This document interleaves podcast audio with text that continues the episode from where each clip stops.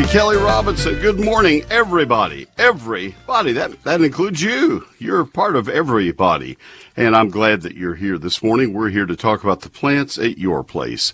And all you have to do is pick up the phone and give us a call. The Texas State Network Lawn and Garden Hour, and it broadcasts uh, with the phone number of 888 256 1080. I am trying to get everything set up and in place this morning. Got to the uh, to my studio. There's no air in this place. And you know, if you go into a broadcast studio, which is soundproofed, kinda, and uh, dead air provided, kinda, and then it has no air conditioning in what seems to be the middle of the summer, a little prematurely, it's really kind of stuffy. So anyway, trying to get that fixed. I think help is on the way. Somebody who is smarter than I am is coming to resolve that problem. Anyway, I'm here to talk about the plants at your place. That I can help with. So the phone number, 888-256-1080. Jared Taylor is running the boards, answering the phones, doing all the highly technical stuff. I'm trying to figure out how to turn on the air conditioning. I have both switches. They seem to be in the right place. That's the limit of my ability. but I can talk plants. I've been doing that all my life. It's my favorite hobby. Told somebody at a at a 20th anniversary for a service club last night. I've had the the blessing for my career of talking about my favorite hobby. So that's about the best it can be, you know. 888-256-1080 and here we are on the uh, this, the 14th of May. This is the middle of May, and that is the time to apply imidacloprid. I'll spell it in a moment. It's uh, the most common systemic insecticide in the marketplace. It's a time to apply that as a soil drench around your crepe myrtles if you have had the black sooty mold that has gotten on crepe myrtles. You say, Neil, you said that's a, um, an, a systemic insecticide, and yet you're calling that a mold. How's that work? Well, the mold grows. The mold is, is really not a, a problem other than aesthetically. Uh, crepe myrtle bark scale is a comparatively new insect that has moved into Texas, and it can be stopped before it ever starts by application of the uh, the imidacloprid systemic insecticide as a soil drench. Now, if you've never had uh, any of what I'm talking about, don't put the imidacloprid out, but it is your your uh, way of preventing crepe myrtle bark scale. The scale looks like big mealy bugs on the trunks and twigs, uh, white uh, insects on the trunks and twigs by midsummer, and uh, they give off a sticky honeydew residue that they spit out. You'll see the little droplets coming out. So will crepe myrtle bark aphids. Those are the two insects that get on crepe myrtles, and they're worth fighting for. Crepe myrtles give you so much color, and it's it's worth the, the treatment. Um, and in that honeydew uh, that coats the leaves and the twigs, this sooty mold will grow. It will grow on pavement. I get it uh, on our paved stone driveway from the pecan trees overhead and the oak trees. You'll see it beneath elms. You'll get it on uh, uh, from lace bugs on azaleas. So these are quality plants that have these problems, and the soil drench will take care of it. All right. So to spell imidacloprid, I M I D A C L O P R I D. I M I D A C L O P R I D. And the timing for application is uh, is late April through mid May. So you're at the end of the time to apply. It takes uh, several weeks for it to be effective, and that's about the time the crepe myrtle bark scale starts feeding. So that's uh, that's what you do. We have uh, all of that information at the website of our Crepe Myrtle Trails of McKinney uh, organization. I'm on the board of the Crepe Myrtle Trails of McKinney. That's my hometown. And you go to crepe, C-R-A-P-E, crepemyrtletrails.org, and then look under basic care and pest control, and you'll find a big write-up on all of what I just told you. All right, that gets our program underway. We have three of our four lines occupied by John in San Angelo, Larry in Bryan, and Michael in Bryan. And I'll try to help each of them. And uh, so we'll get our program underway in just a moment. Uh, the Phone number for the remaining line is uh, still 888-256-1080. Let's uh, begin the program by my telling you about the very special offer I have from Neil Sperry's Lone Star Gardening. This is my latest book, and it is a, uh, a, a wonderful opportunity for you. Um, it is a chance to get the book at a price that will not be repeated. Uh, this was a supply chain issue. Back in October, I requested the sixth printing of my book, and we went into a tailspin because after we had agreed on the price of the sixth printing and all of the details, I said, I'll, I'll pay for you to get the paper, get the ink, get everything you need, and just store it on the floor in the warehouse. Uh, this is in San Antonio.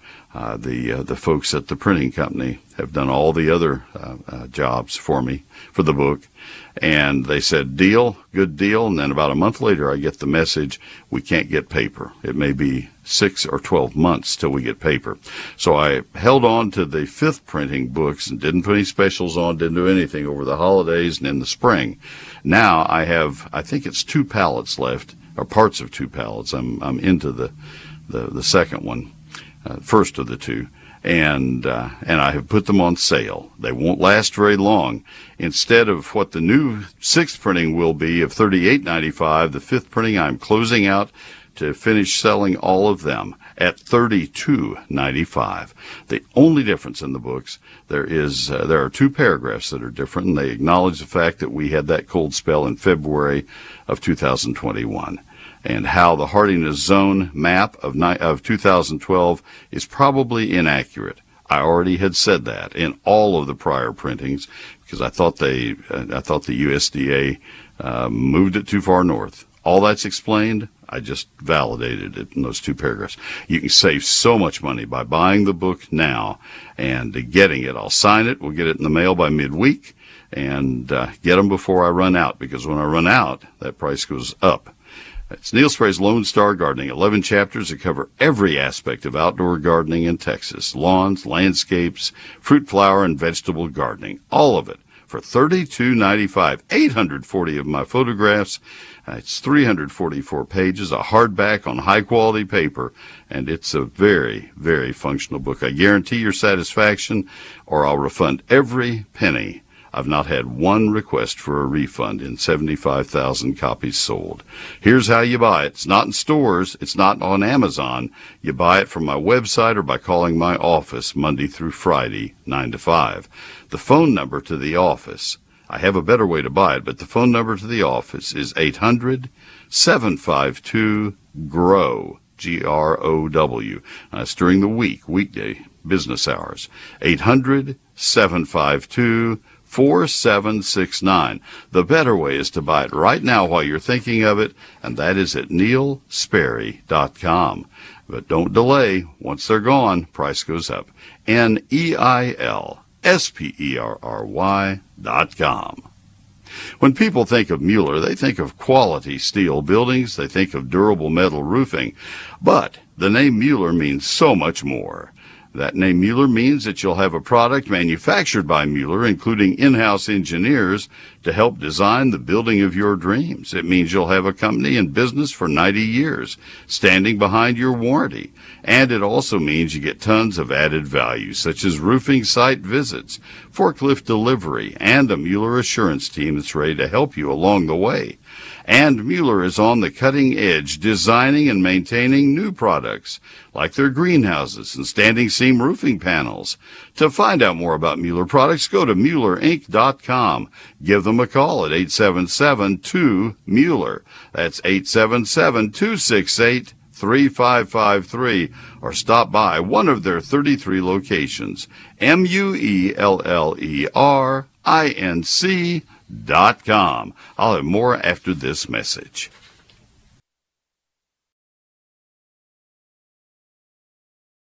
Thank you, Kelly, very, very much. Only have that one line open. It's still available to you, but hurry. It's because it'll go 888 256 1080. John is in San Angelo. John, good morning. Good morning, Neil. Um, my wife and I just moved here from Colorado and bought a house here in San Angelo, and we have these little tiny stickers all over our yard. And we've asked some people come in and look at them, and what I'm hearing is, well, welcome to West Texas. That's not the answer I want. My answer is, how do I get rid of them? And Let me we've tell had you. some people say that. Go ahead. Go ahead. No, go ahead. Uh, what uh, one several couple guys have told us, well, you got to dig down, take out uh, six inches of, of dirt, re, bring bring more dirt in, and then sod, and then Oh, good Uh, heavens! somebody I worked tell with. me what these. Tell me what these look like, John. Tell me what they look like. Are they? Uh, do you know what? Do you know what grass burrs look like? Just Yeah, they're they're, they're probably about a like, like a quarter inch. Uh, uh, uh, grass burrs are, are big. Uh, They're a little bit bigger, and they we we call them uh, uh, goat heads in Colorado, but they're they're um, what these things are. They're probably a quarter inch or less. They're little tiny things, and they get in your um, get in your shoes, get in the house, and they get in the carpet. You can't see them when they get in the carpet. They're little tiny things. I uh, and they're the plants themselves are viney. Does that make sense? Uh, perhaps uh, you have to. Yes, and I think I can help you. Uh, you have to remember that um, when you have a plant that produces seeds that have uh, that have burrs on them of any kind, whether they're sharp or whether they're Velcro-like or whatever, that is the way that nature intended for those seeds to be uh, disseminated across the countryside in animal Sure. fur or whatever. And so there are a Right. lot of plants that have that technique of getting around town. Um, this does not sound like well there are there are three or four that are common in lawns. Uh, goat heads and grass burrs to use two accepted common names and, and i don't mean anybody is out there saying okay there's a rubber stamp this is accepted and that one's not but two really commonly used common names goat heads and grass burrs, are two distinctly different weeds of west texas. Grass burrs are a grass. I don't think you have either one of them Grass burrs are a grass. They are a true grass. They have parallel veins in their leaves. The leaves look like grass leaves. Goat heads uh, look more like they're they're definitely a dicot, a dicotyledonous plant. Their their leaves are not do not have parallel veins, um, and they are wicked. They'll go through a bicycle tire. They are awful. Um, but I don't think that's what you have either. And that and you That- would have no, that- in that Colorado. what I have. went These to are- school. I went to school in Fort Collins for a year, and so I'm aware Oh. of goat heads both places. Um, Okay. So, so you probably have one of the other uh, weeds that has some kind of a burr or a, a mechanism for attaching, and those are generally not terribly common. I have never heard anybody say you've got to dig soil out, and certainly not six inches down. That would be for a perennial weed, and even perennial weeds, you don't have to do that. I wouldn't do that for nutsedge or Dallas grass. Those are the two uh, most tenacious weeds that we have in Texas, and I wouldn't do that for those. Um, I, the the question now boils down. Uh, let me tell you how we're going to address this, and I can get you an answer that will serve you very well. I, I also will tell you go to your county extension office there in Tom Green County. It's a very capable county extension office. I have known your county horticulturists for uh, you've had a, a couple, and I've known them for 40 years, and, and they're they're very good people. Uh, number one, you have that, to yeah. You have to distinguish if you have a broadleafed or a grassy weed. Odds are quite good that you have a broadleafed weed. And for broadleafed weeds, you can use a broadleafed weed killer, which would contain 2,4-D, 2, comma 4 hyphen D, as in dandelion or as in darned old clover or whatever. Those are that's a category of weed killer that will control any non-grassy plant. You have to be careful. Now, will that kill the those. grass? No, because grass is, is a grass. It's not a broadleaf plant. Uh, you wouldn't want to use it on St. Augustine when the temperatures are above 85 because it could burn the St. Augustine. It will tell you that on the label. But, uh, but it will kill non-grassy weeds. Grasses like corn and bamboo and Johnson grass and Dallas grass and St. Augustine all have parallel veins. When you look at a blade of those, the veins are all parallel to each other. Just like if you put your fingers together, they're parallel. You know, if they're tightly together, they're parallel to each other, just like the veins would be. So you, if you have a plant whose leaves are, the veins are not parallel, then a broadleafed weed killer would kill it. Uh, so that's that's the first thing is is it a grass or not a grass and and if it's not a grass then a broadleaf weed killer will kill it. Now, second thing that you can you can determine if it's an annual weed, which these probably are, uh, and if they're out there now growing actively in May, they probably germinated in the fall.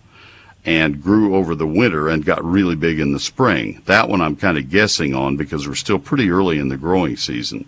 And if that's the case, Right. then a, a pre-emergent weed killer applied back in September might have stopped these.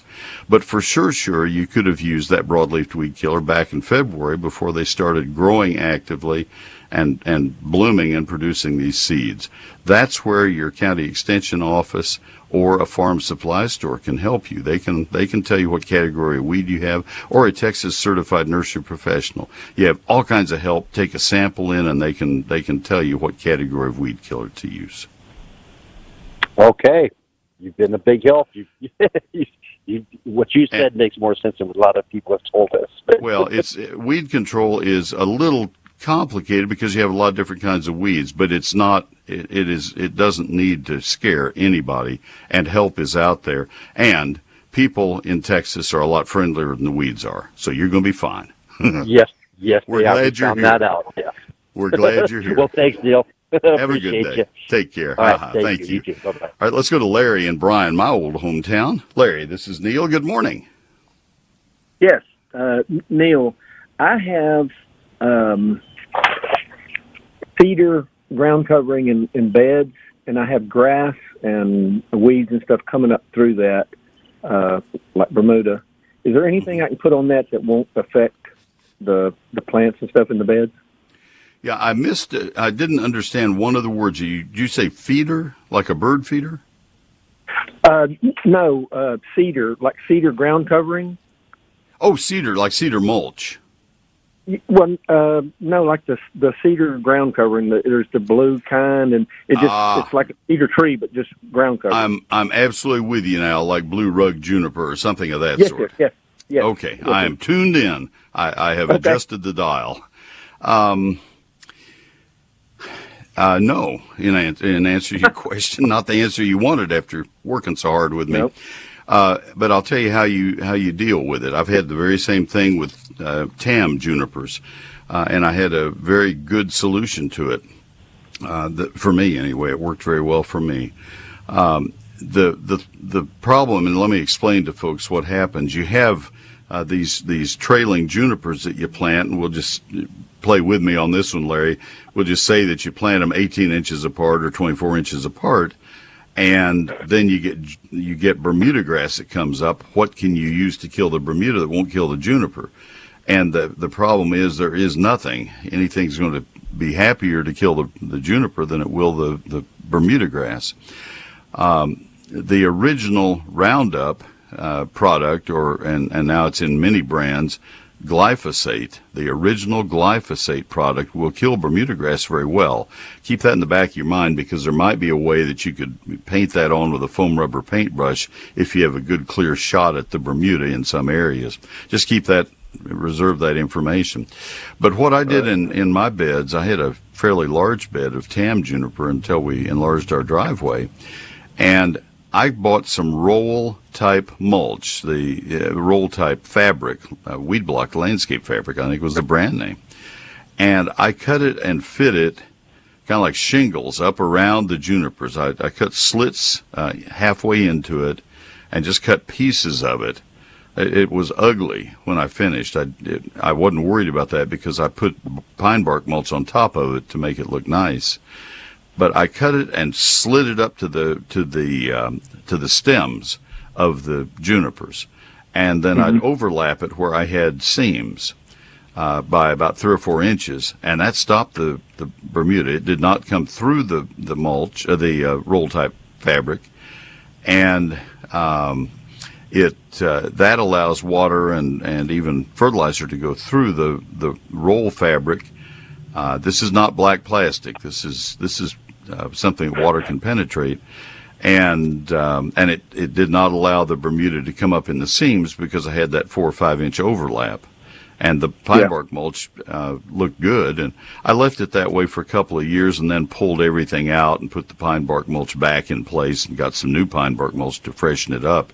And by that time, it had killed the Bermuda grass. The only place that I still had a problem was where it came up right in the neck, right where the right where the uh, the junipers came up through the the slit.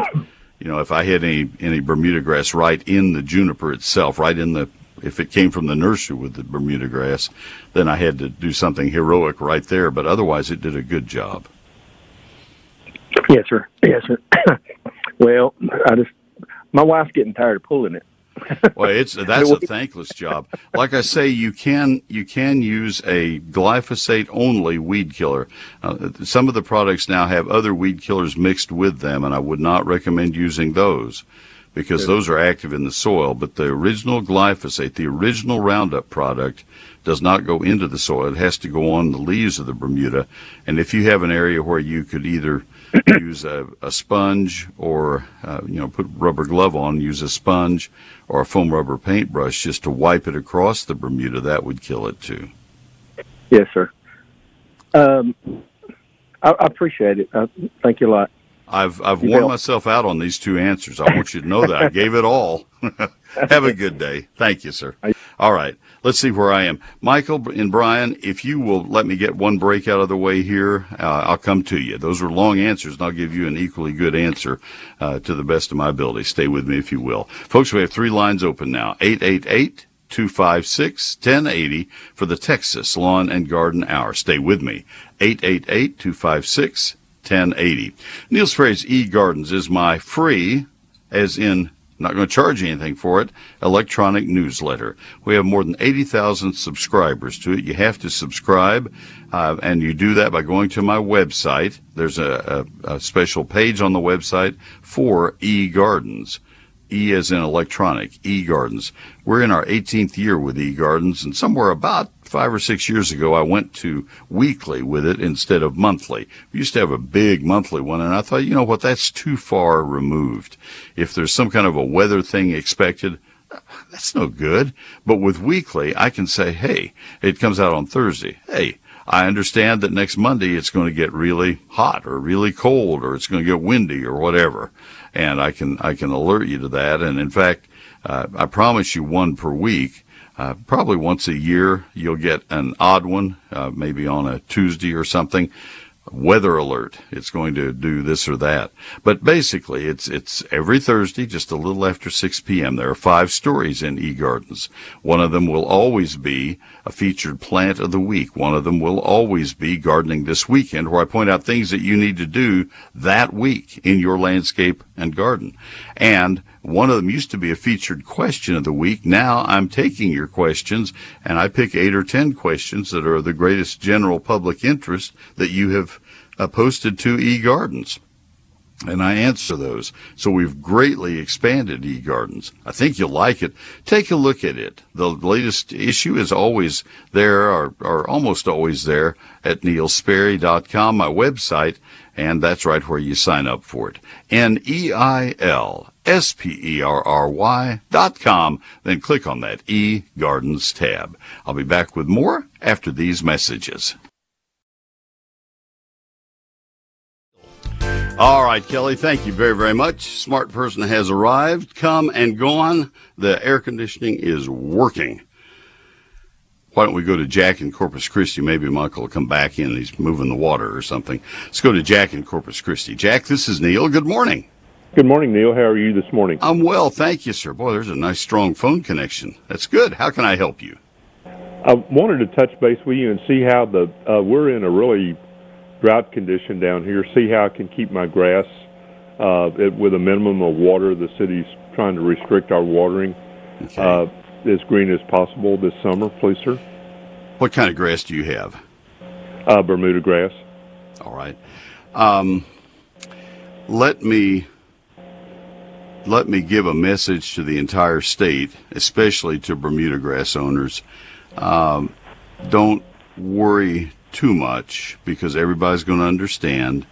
Uh, if you have a luxury hotel and you just have to have it looking great, then that's a different story maybe. But for home lawns, um, keep it alive and vigorous, and it will rebound when the rains come back and when the water is replenished. I, uh, you know, the the way. Let me let me answer your question directly, Jack.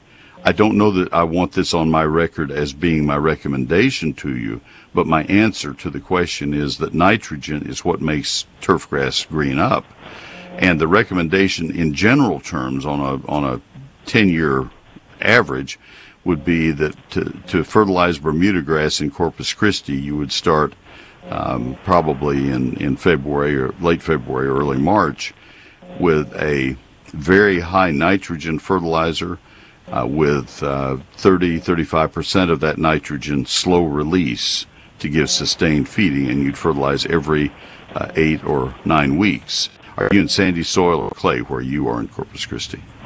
Uh, clay. All right, then about every uh, eight weeks uh, or so, it, you might move it uh, shorter intervals between feedings if you're in sand because it doesn't hold as well. Um, and and you do that until um, until uh, late September, October. You ha- you probably get one more feeding in in Corpus Christi than anybody else in the state would, uh, other than Victoria of my stations, because your growing season is so long. That's what you would normally do.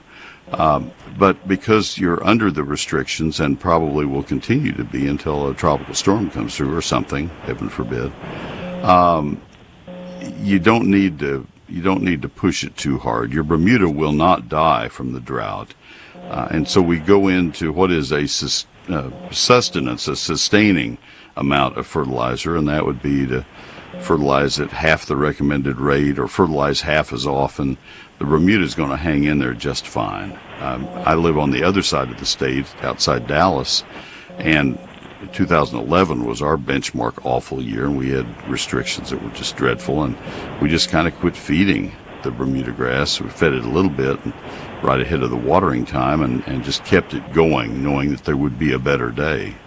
So that's the answer I want to, to go on my resume that, that I said let's back off a little bit. Uh, okay to try to keep things going. The the critical thing, your grass will survive just fine. The thing that worries me more when we get water restrictions uh, might be the shade trees, but most especially would be uh, shrubs and ground cover beds.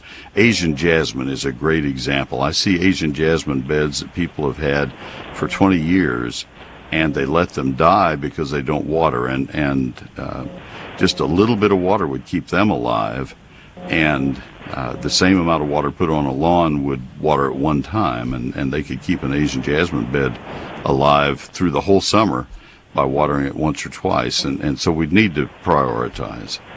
So this is early in the season to be having this conversation. I hope it doesn't linger all the way through the summer. Did did that make sense? Uh, yes, sir. It sure did.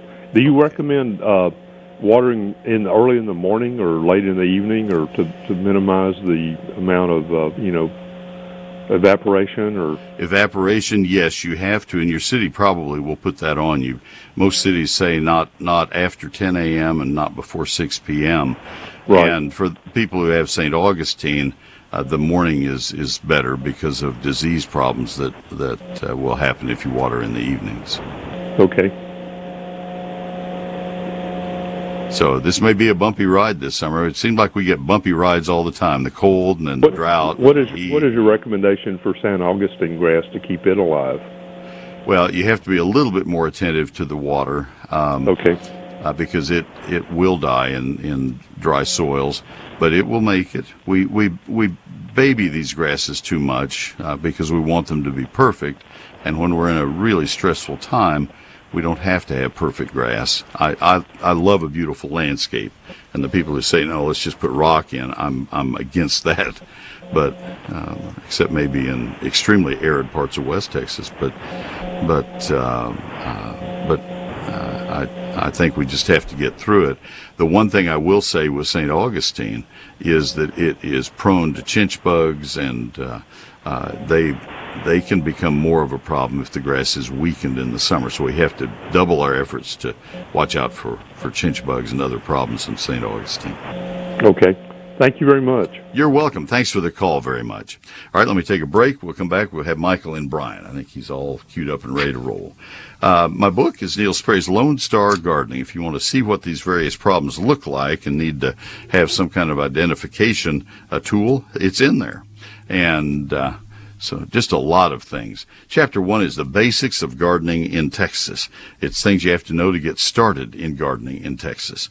Uh, if you're a newcomer or if you're just trying to refine your skills. Chapter 2 is a 48 page calendar of when to do everything for every county in the state of Texas. And uh, it is four pages per month of when to plant, prune, fertilize, and protect all of the plants that you're growing. People tell me that that chapter alone pays for the book.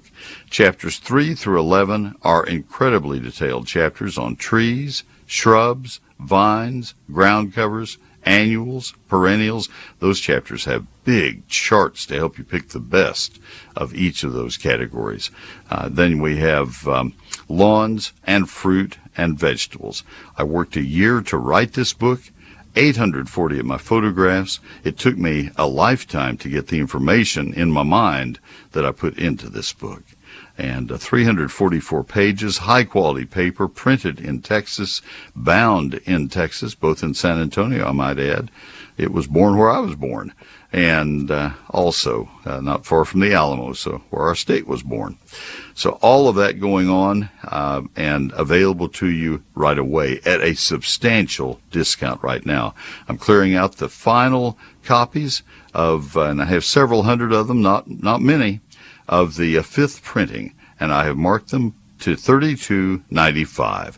They have been 36.95. The sixth printing, when I take delivery, will be 38.95. So at 32.95, you see the bargain you're getting.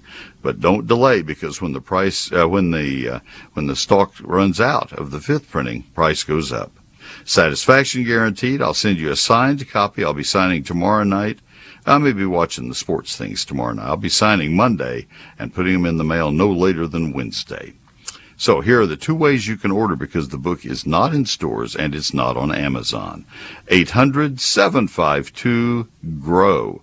That's a weekday phone number. 800 752 4769.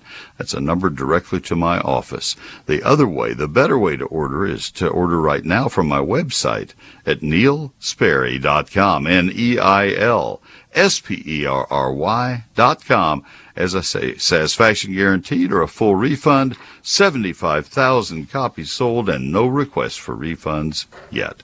Uh, here is the uh, website again, N-E-I-L S P E R R Y dot com. More after these messages.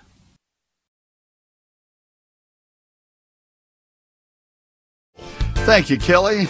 Looks like Bryan, I'm, I'm sorry, Michael in Bryan uh, has just not, he must have laid his phone down, forgot that he was on a phone call. I don't know.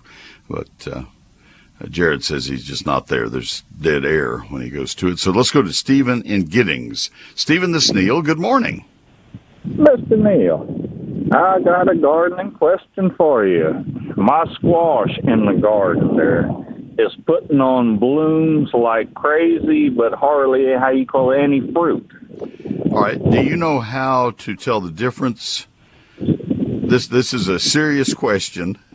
Okay. Not intended to get any Snickers out of the fifth graders here. Um, how to tell the difference in a male squash flower and a female squash flower? I don't know. I've heard it before, but I don't remember. Okay, uh, the the male squash flowers have a straight stem where, where the petals attach to the, the, the stem that in turn attaches to the, the main stem of the plant. Uh, female flowers Okay. have a swollen area that turns into the fruit. And once you see the difference, you will be able to tell instantly. And a, a squash plant, when it begins flowering, for the first couple of weeks will have all male flowers. It's kind of nature's way of making sure that there will be pollen there when uh, when when the female flowers start to uh, be produced. And so look closely to see if you have a male or female uh, squash flower that you're concerned about. The male flowers will open and close in one day, and then they'll fall off, and people get all all concerned. Oh, I'm not getting any squash. Well, there's no way. Um, but then the female flowers will show up, and if they fall after a day or two, uh, usually they'll go ahead and close, and the fruit will start to develop for a couple of days and then abort. And if that happens, then that means that that was not pollinated, that there was uh, not enough bee activity to pollinate, to carry the pollen from the male flowers over to the female flowers. And so at that point, you need to become the bee. You need to take some of the male flowers and peel the petals out of the way, get them out of the way, cut them or, or peel them back, and you, you obviously you, you clip the flower off, the male flower off, and you peel the petals back, and you daub the pollen onto the female flowers. You just transfer the pollen yourself in the morning, and you will be amazed at how many fruit you can get that way. You don't want to overtax the uh, the, the plants, but that's the way that you can help if you don't have good bee activity. So that is that is the uh, adult version of the birds and the bees on squash. Well, uh, okay. Uh, since you said that, there, you know, I mean, well, my 88 year old mom, I tell I tell her I'm not seeing very many bees there. Well, that's yeah, that's, that's that the they're not pollinating. There is there something I can plant, or uh, maybe not this year no more, but something that would help draw bees in there more. No, the squash. They love squash. They'd be very happy. Uh, so no, you don't need to. You don't need to be planting anything else. The squash should work, but you're just going to have to do the manual uh, pollination, and and you can take the the pollen off the same plant, off off plant A, and and put it on the plant A, uh, the female flowers. But you have to learn how to tell the difference. You can go online and see photos of it. I have photos in my books. Every book I've ever written. I have photos of male and female squash flowers, so you can see them very easily. But just from my description, Stephen, you'll be able to tell when you go out and look. Okay. Yeah. All right, got to run, but I hope that helps. Appreciate call Mighty fine. Thank you very much. You're sir. welcome very much. Thank you. All right, let me tell you about my website, folks, because that is where you order my book. If you're interested, it's neilsperry.com. My the vowels in my name and E I L are in alphabetic order. E I N E I L S P E R R Y dot com. And you can order my book, Neil Sperry's Lone Star Gardening, there. It's the only place you can get it other than calling my office. That's where you sign up for my electronic newsletter, eGardens. That's the only place you can get it. There's no other way you can get it other than signing up at my website. You can see the uh, 1001 frequently asked questions uh, that I have to help you with questions that uh, you'd like to know, like why do my squash not set flowers, uh, not set fruit? In fact, I'm not sure, but what I may have uh, photos there. And uh, a lot of other things, rose rosette virus, St. Augustine diagnostics, all of that on my website. That's neilsperry.com, N-E-I-L-S-P-E-R-R-Y dot com. Seems like these days temporary storage facilities are on every street corner, but let's do some math. For what you're paying in yearly costs for that storage room, you could own your own metal storage building in your own backyard. That happens when you get a Mueller backyard building. Their backyard building kits are easy to assemble with bolt together designs. They're priced right. You keep your stuff at home and you're not throwing away money by leasing storage. Their kits come in a variety of sizes with more than 30 colors from which to choose. That adds style to your storage space. If you need a larger storage solution, Mueller's pre-engineered standard series buildings can accommodate almost any need. Whether it's a smaller place for a lawnmower, a place for cars, boats, or even an RV, you can have peace of mind that a Mueller metal building will protect those treasures at a reasonable price. See all the options at MuellerInc.com, M-U-E L-L-E-R-I-N-C dot com, or give them a call at 877-2-MUELLER to find a location near you. That's 877-268-3553. They're Mueller, they're made in America, and they're made to last. MuellerInc.com. I'll have more after this message.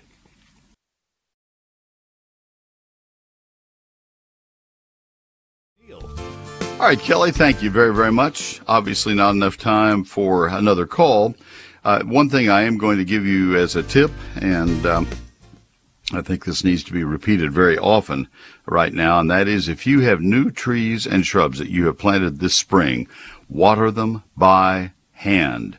Drip irrigation won't work. Sprinkler irrigation for your lawn won't work.